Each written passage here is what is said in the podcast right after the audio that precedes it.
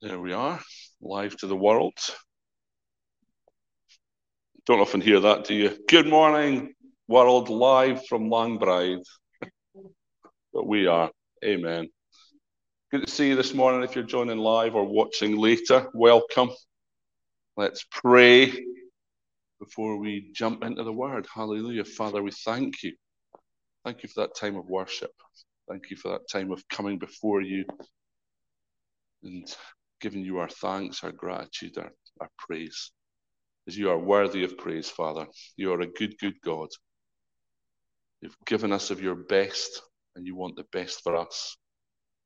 We thank you for your provision for that through the finished work of Jesus. And thank you for your word, Father, where we can see about the finished work of Jesus. So thank you that we are now going to gather around your word. We're going to focus on your scriptures. Thank you that they were literally breathed from your mouth. Thank you that they are your words directly to every single one of us this morning. Thank you that you are speaking to us through your word. And we're listening. We, we're, we're waiting to hear from you this morning, Father, and what you have to say to us. We just pray that those seeds will get deep into our hearts and that those seeds will be understood. The word will be understood so that the seeds can't be stolen. And then that they grow into the fruit that we desire. In Jesus' name we pray. Amen. Hallelujah. We are back in the Gospel of John. Yes, I've been looking ahead, and I, I, said it on Thursday night. I think we'll be in this for the rest of 2024 because I ain't got near John 14, 15, and 16 yet. Once we get there, that's months, if not years. We're on to the series that we're calling Simply Jesus. excuse me, and I hadn't planned it this way, but it's kind of turned into a journey, right? Just going through the Gospel of John. And loads of different themes in John, but the theme that's coming out this time when I'm preaching it is the end of religion.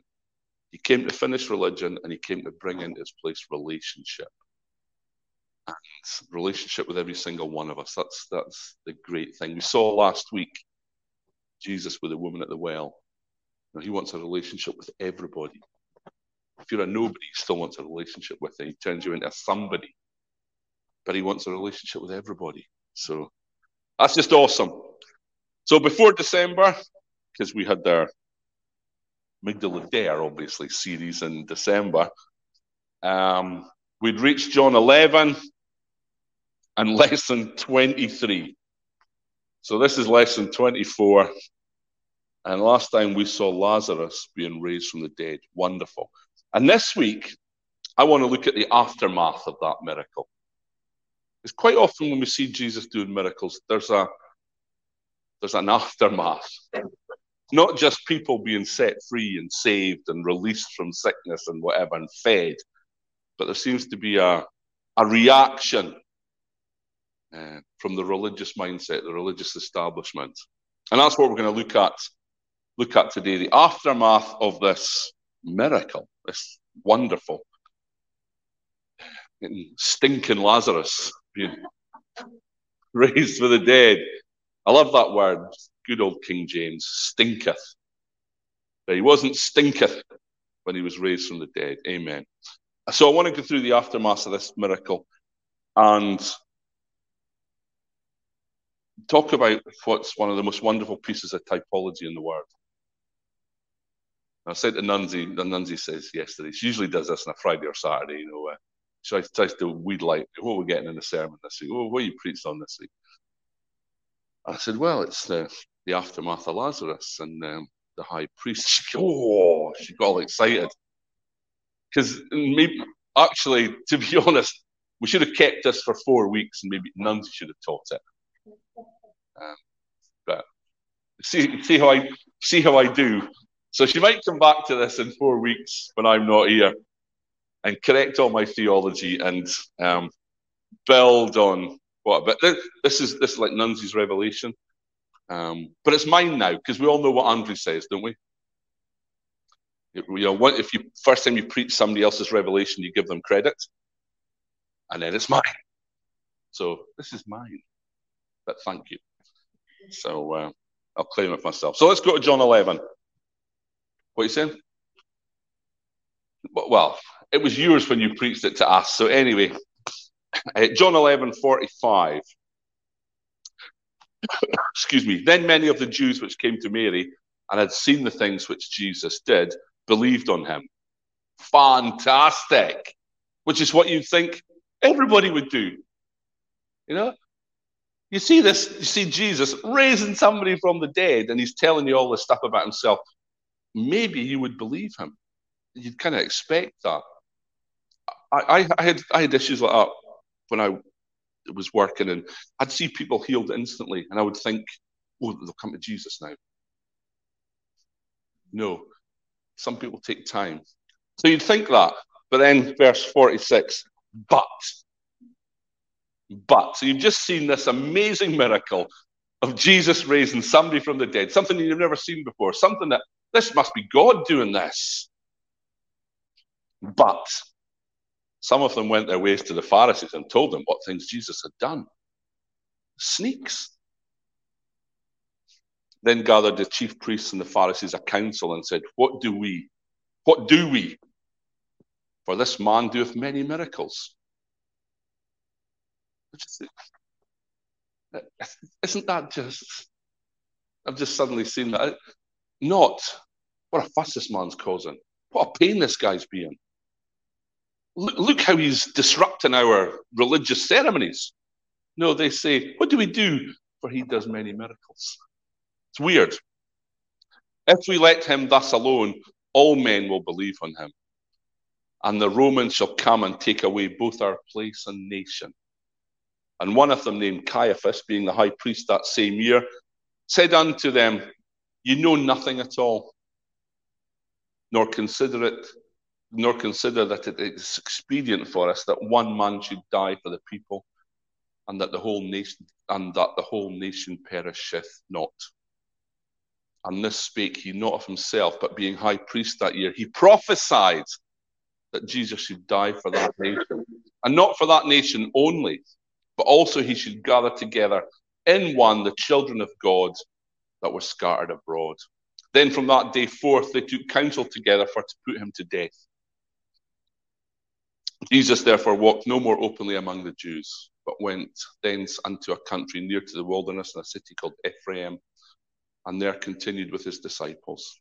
And the Jews' Passover was nigh at hand, and many went out of the country up to Jerusalem before the Passover to purify themselves. Then sought they for Jesus, and spake among themselves as they stood in the temple, What think ye, that he will not come to the feast?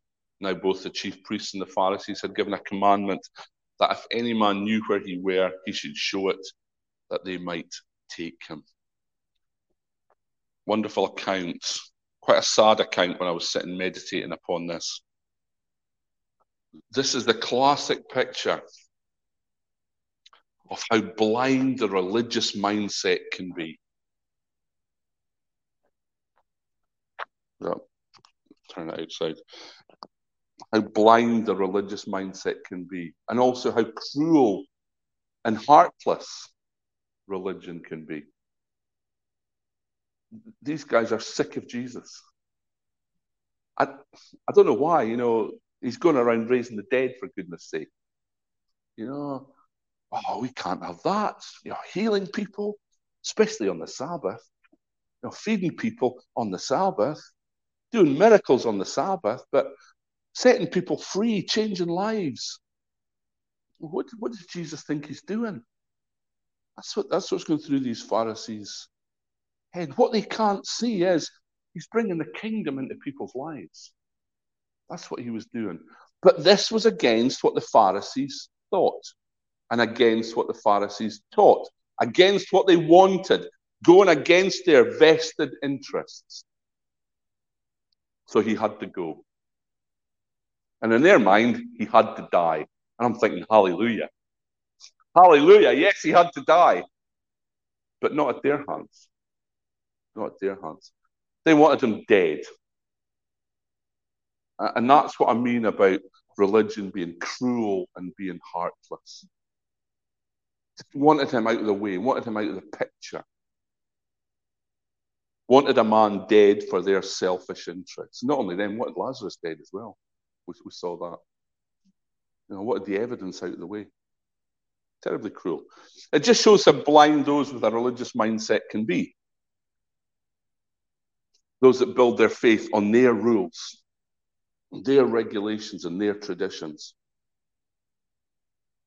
Very sad because, see, grace and truth were right in front of their eyes. The Messiah, who they'd all been looking for, was right there. Ready to enter into a relationship if they wanted it. That's what they were looking for. And I, I, just find it quite strange. These we read about Paul being a Pharisee and knowing the old covenants and the, their scriptures backwards, could recite it. They could recite Isaiah,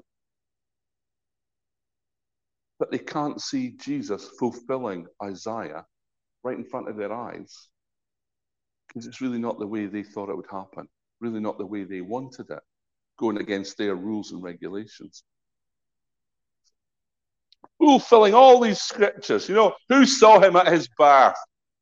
You know, fulfilling all that scripture, showing what he was going to do, what he was doing in terms of signs and wonders. Deaf ears open, blind eyes opened, raising the dead. That was all prophesied what the Messiah was going to do. Yet that wasn't the Messiah they wanted. So they just couldn't see it. See, they have their own views, their own ideas, their own mindset, their own interpretations. And as Jesus did not fulfill what they thought, he obviously wasn't what he was saying he was, according to the Pharisees. So they wanted rid of him. And I mean, sitting meditating on this during the week, I have to say this is what I've come up against time and time again in the church.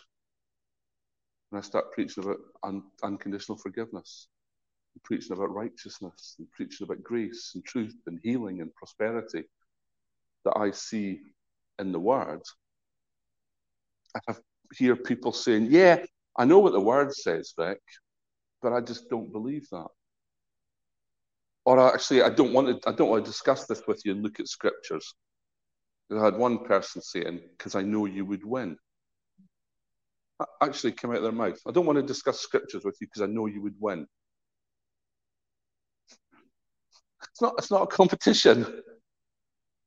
But they were almost saying, I don't want to discuss scripture because I know you're right. And I, do, and I don't want to change. It is that. People say to me, well, it can't be that easy, Vic. Uh, it is. It is that easy. You believe in Jesus. Did that. It is that easy. It must be about what we do as, as well as what Jesus done. It must be about what we do. Why? Because that's what your tradition says. That's what. So anyway, still try to trust their own self righteousness, even when you read one Corinthians about self righteousness. Strange blinded by religion, even when grace and truth are in front of their eyes. And that's alive and well in the church today, but it's really alive and well there. But what I want to look at is what chief priest says, what the high priest says, sorry, because that is so significant.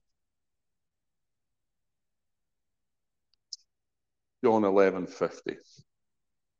Nor consider it that nor consider that it is expedient for us that one man should die for the people and that the whole nation perisheth not. He's saying that basically they want Jesus dead. He's causing trouble for us. They're concerned that he's going to cause so much problems that the Romans are going to come in and, and kind of take away their power.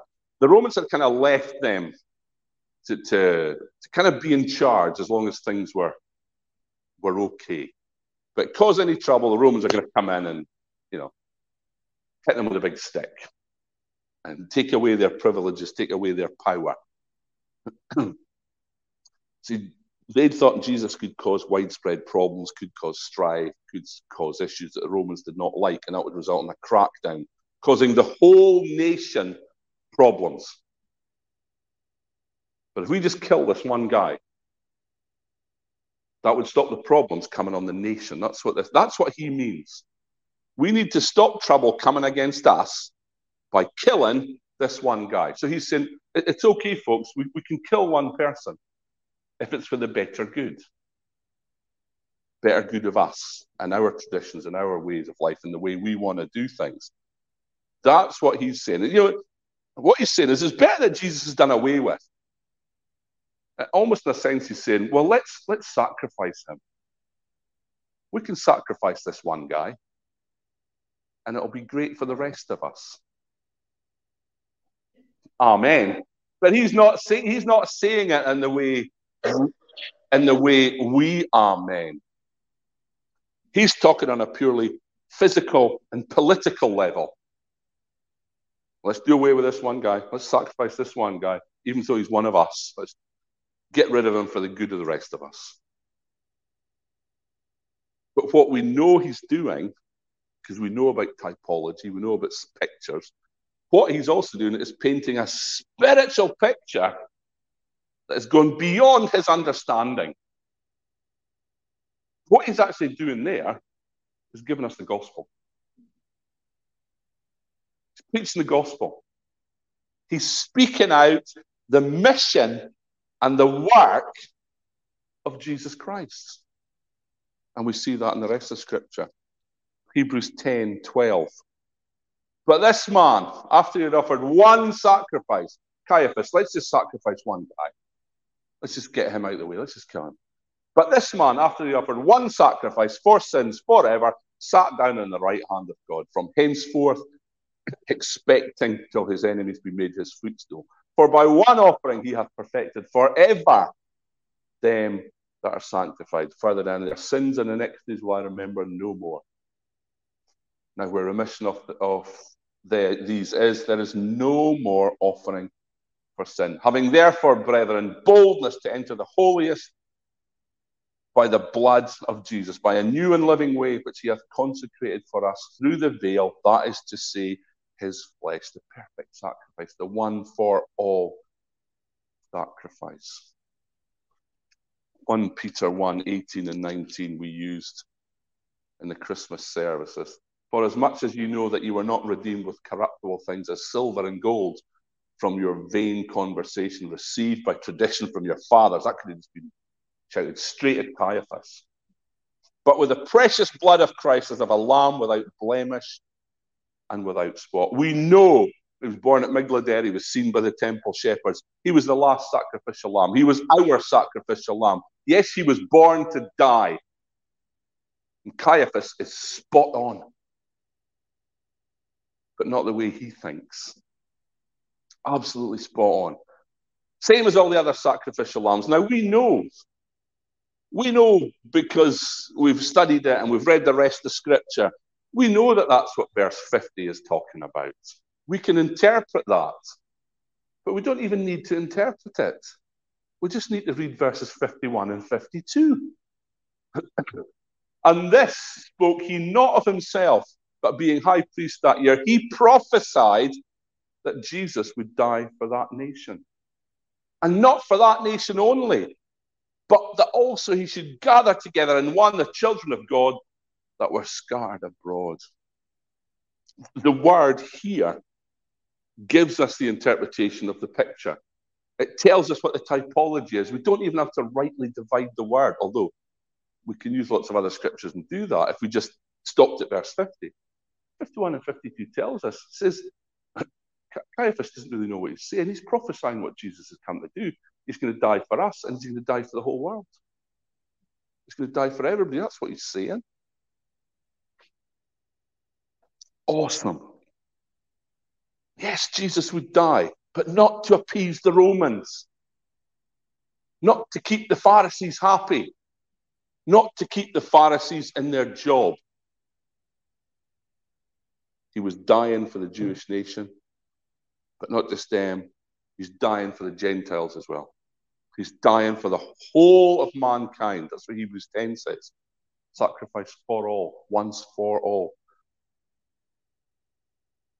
And these verses also, because it's talking about the Jewish nation and everyone else, that's talking about how inclusive the finished work of Jesus Christ is. This is a picture of the inclusivity of Jesus. We all know 1 John 2, verse 2. Which is kind of a, a repetition of this, these two verses. And he is a propitiation for our sins. Hallelujah. In this context, he's a propitiation for the sins of the Christians. And not our sins only, but also the sins of the whole world, the whole cosmos, every, everybody in the world. So in John, kind of pre cross, he's saying Jesus is for all the Jews and all the Gentiles. That's everybody.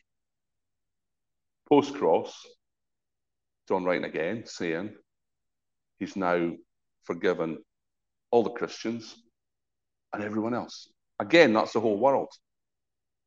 It's, a, it's an interesting pre-cross, post-cross. Pre-cross, everybody with the Jews and the Gentiles. Post-cross, it's believers, unbelievers. But in both instances, Jesus is going to die for everybody. Jesus died for everybody. Inclusive. We know 2 Peter 3 9. Again, this is a verse about inclusivity. The Lord is not slack concerning his promises. Some men count slackness, but is long suffering to us word, not willing that any should perish, but that all should come to repentance. God wants all to be saved, and he's made provision for that through the finished work of Jesus Christ. Everyone has got provision. Everyone is the same. There is neither Jew nor Greek. There is neither bond nor free. There is neither male nor female, for all are one in Christ Jesus. That's how Paul puts it once you're a believer. Everyone's the same. All in one. Class, race, gender doesn't count. All forgiven. All in God's plan for salvation through Jesus. All part of that cosmos that was written about in 1 John 2, verse 2. All included none excluded. A couple of pages back, John 10 16. I preached on that months ago. And other sheep I have, which are not of this fold, they also I must bring, and they shall hear my voice, and there shall be one fold and one shepherd. Jesus speaking to the Jews, but saying, There's other sheep I have, and not of this fold. That's the Gentiles. So again, he's speaking about everybody. They will hear my voice too, and then there'll be one fold, one shepherd, one church, all the same. Beautiful picture of uh, how inclusive the finished work of Jesus Christ is. In Acts 10 34, then Peter opened his mouth and saith, Of a truth I perceive that God is no respecter of persons, but in every nation he that feareth him, that's in awe and wonder, and worketh righteousness is accepted with him. Hallelujah. Love that. No favorites, but all favorites. In every nation where there are people who accept God, he accepts them. no one excluded. Think back to the Jewish nation. Think back to the Pharisees and the Sadducees and all those people under the old covenant. That was a religion of exclusion. You had to be in the club to be included. Jesus comes, ends religion, brings in relationship through faith, and this relationship is open to anyone and everyone. I can't remember who, it might have been Evelyn again. You, you were good on Thursday night. It might have been Evelyn again on Thursday night who mentioned the word whosoever. And you know that's a great word. It's a great uh, word to do a word study on in Scripture. Whosoever. Now, whosoever can come to Jesus. Whosoever can come boldly into the presence of God. Whosoever can be saved. And that's due to the inclusivity of Jesus Christ. Faith in Jesus and in his finished work. The high priest in John 11 was prophesying the death of his religion. He was prophesying the end of his ministry due to Jesus taking his place. He was prophesying the end of the old covenant, the start of the new covenant, prophesying the end of religion and the start of relationship. The way to God the Father was now through Jesus Christ. I am the way, the truth, and the life. No one comes to the Father but by me. John 14, 6. It's all about Jesus. The high priest prophesying that he was finished. Somebody new was here. Turn to the Gospel of Mark. Mark 14. Let's see when Jesus comes in front of the high priest. See what the high priest does then. Mark 14, encounter between Jesus and the high priest. Just before the crucifixion, Jesus being interrogated by the Jews. Yeah, it says, and they led Jesus away to the high. This is verse 53. And they led Jesus away to the high priest and with him were assembled all the chief priests and the scribes and the elders. They're all gathered there. They're interrogating Jesus. He was questioned, he was abused. And then we hear Jesus speak. 62. And Jesus said, I am. Send them off the deep end. And you shall see the Son of Man sitting in the right hand of power and coming in the clouds of heaven.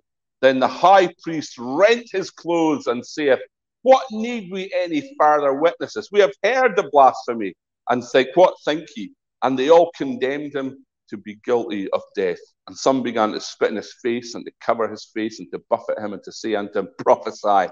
And the servants did strike him with the palms of their hands. Amazing bit of scripture. Now, some of you may have missed the important parts. You may say, Well, isn't it wonderful what Jesus said? saying, I am, proclaiming his divinity. That's great. You might say, oh, how horrible they treated him, how cruel it was, you know, spitting on him, hitting him. Yeah, that, that's true. And oh, how sad it was that they did not recognize who he was. So blind in their religion and hatred. Yeah, that's true. But the best bit, the most significant bit, is what the high priest did to his clothes. I imagine a lot of people will just read over that. I was so upset he rips his shirt. Whoop-de-doo. He rent them. He ripped them. He should not have done that. Leviticus 21. One of the cleanest books in my Bible.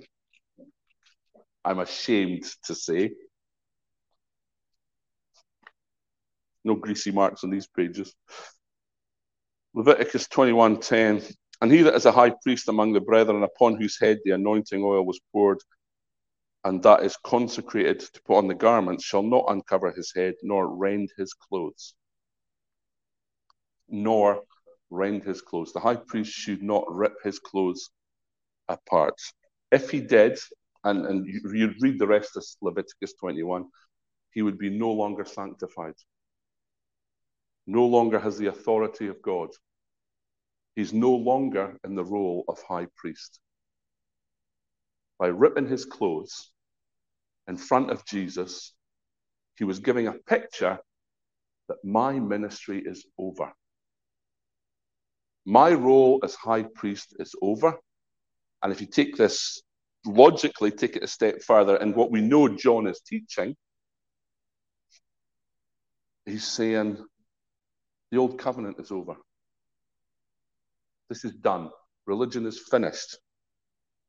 This system needs a new high priest. The next system needs a new high priest. And who's standing in front of him? Jesus Christ. Jesus Christ, the new high priest. We know that, Hebrews 9. We have the scripture to back this up. Hebrews 9, 11, and 12 says, But Christ, being come and high priest of good things to come, by a greater and more perfect tabernacle, not made with hands, that is to say, not of this building, neither by the blood of goats and calves, but by his own blood, by entering in once into the holy place, having obtained eternal redemption for us. In verse 24, for Christ has not entered into the holy places made with hands, which are the figures of the true, but into heaven itself, now to appear in the presence of God for us. nor yet that he should offer himself often as the high priest entereth into the holy place every year with blood of others. For then must he often have suffered since the foundation of the world. But now, once in the end of the world, hath he appeared to put away sin by the sacrifice of himself. And as it is appointed unto men once to die, but after this the judgment. For Christ was once offered to bear the sins of many, and to, unto that look for him that he shall appear the second time without sin unto salvation. Awesome. Jesus Christ, the high priest of good things to come, of a better tabernacle. What's called a better covenant and better promises? Our covenant, the new covenant. The high priest of the old covenant, standing in front of the high priest of the new covenant, ripping his clothes and symbolically saying, My covenant, my time, my religion is over. It's now time for you. Your covenant, new and better. Your time, your way. What a beautiful picture. Started in John 11, completed in Mark 14.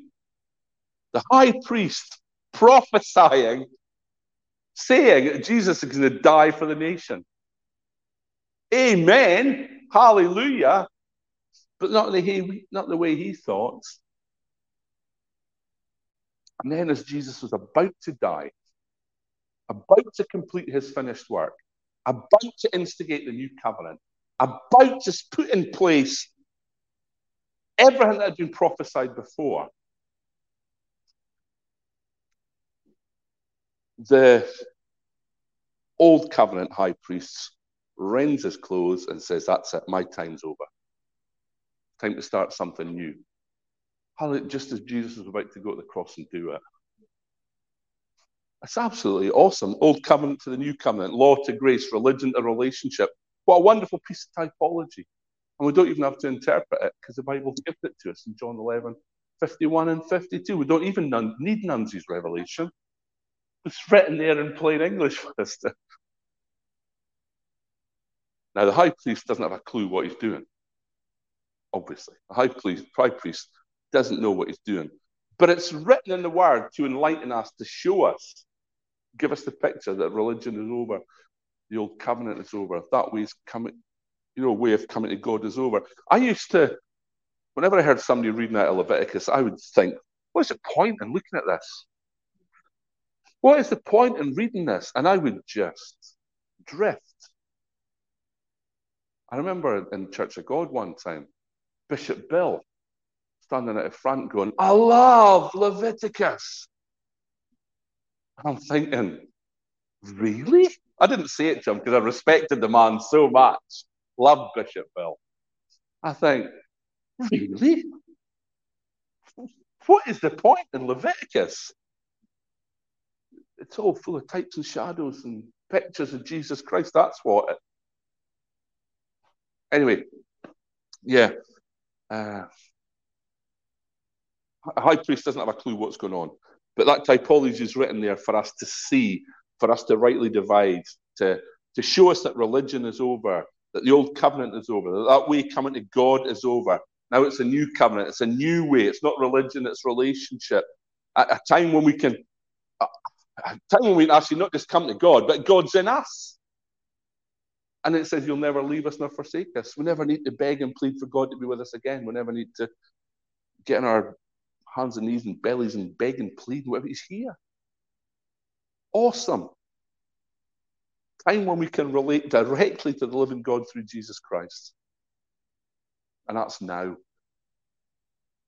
Post cross, that is, a, that is for us now. Wonderful piece of typology. So, what is it?